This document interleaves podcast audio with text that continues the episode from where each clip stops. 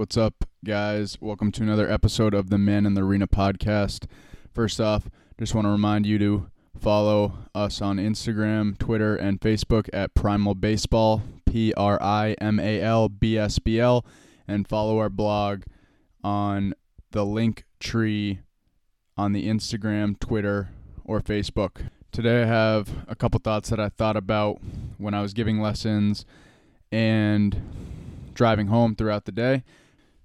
First thought I got for you is that the kids are actually teaching us. This is a topic I brought up before on previous episodes, but I just thought about it today. Sometimes the the kids are teaching us, or most of the time, the players are actually teaching the coaches. Even even when we're the ones supposed to be guiding and, and teaching them, we can always continuously learn from them and constantly be the student, whether we are supposed to be guiding or supposed to be guided.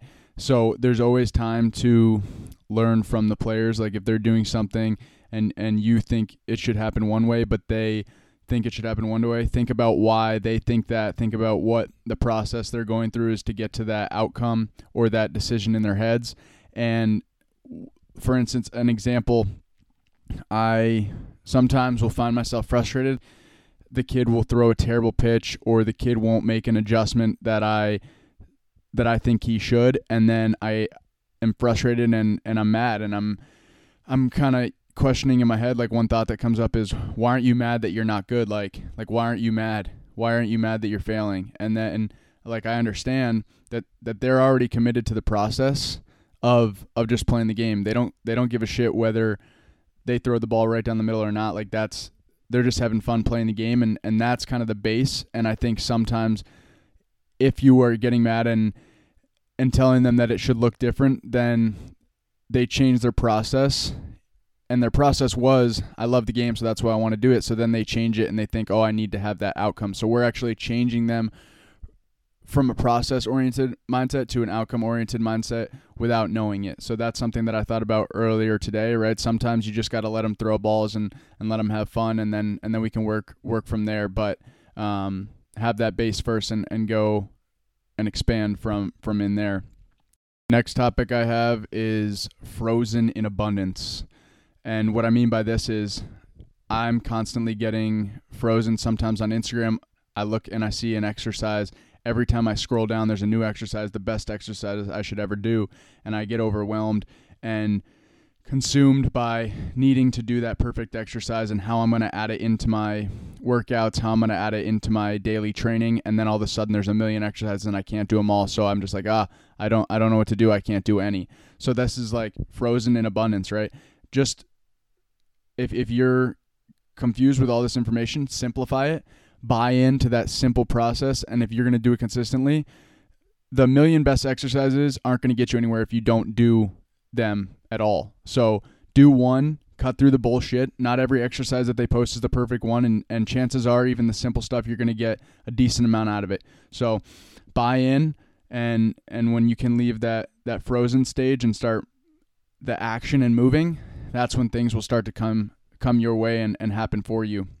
This last thought I have is is really cool, really important to me, and it's something I thought about over the last couple days. Uh, I love ancient Greek history.